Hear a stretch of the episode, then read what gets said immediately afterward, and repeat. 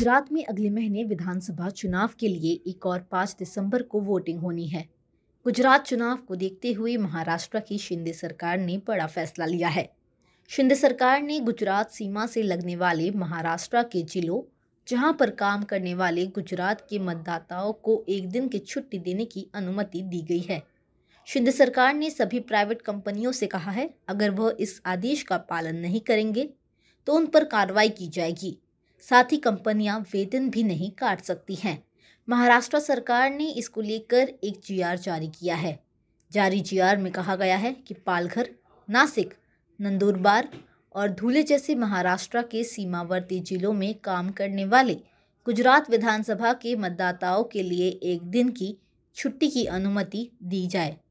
सभी प्राइवेट कंपनियों को इसका पालन करने का निर्देश भी दिया गया है। यदि आदेश का उल्लंघन किया जाता है तो कार्रवाई की जाएगी। गुजरात में दो चरणों में होंगे मतदान। बता दें कि गुजरात में दो चरणों में विधानसभा चुनाव संपन्न होगा। पहले चरण का मतदान एक दिसंबर को तो वहीं दूसरे चरण का मतदान पाँच दिसंबर को होगा। वहीं आठ दिसंबर को रिज़ल्ट आ जाएगा। गुजरात के कुल तैंतीस जिलों की एक सौ बयासी विधानसभा सीट में से पहले चरण में उन्यासी सीटों पर मतदान होना है, जबकि दूसरे चरण में तिरानवे सीटों पर मतदान होना है। पहले चरण में 19 जिलों की उन्यासी सीटों पर मतदान होगा, जबकि दूसरे चरण में 14 जिलों की तिरानवे सीटों पर मतदान होगा। कर्नाटक सीमा विवाद पर उच्च शक्ति समिति का गठन। वहीं कर्नाटक के साथ सीमा विवाद पर महाराष्ट्र सरकार की उच्च शक्ति समिति का वर्तमान सरकार द्वारा पुनर्गठन किया गया है। मुख्यमंत्री उप मुख्यमंत्री और कुछ अन्य मंत्रियों के अलावा विधानसभा और विधान परिषद में विपक्ष के दोनों नेता इसके सदस्य हैं।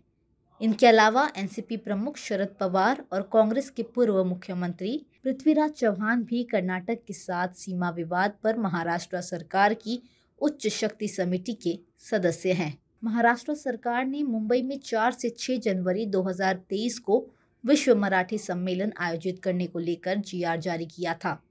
इसके लिए प्रदेश और देश की मराठी व महाराष्ट्र से जुड़ी सभी संस्थानों को आमंत्रित किया जा चुका है। अब खबरें पाइए सबसे पहले हमारे मोबाइल न्यूज़ एप्लीकेशन पर।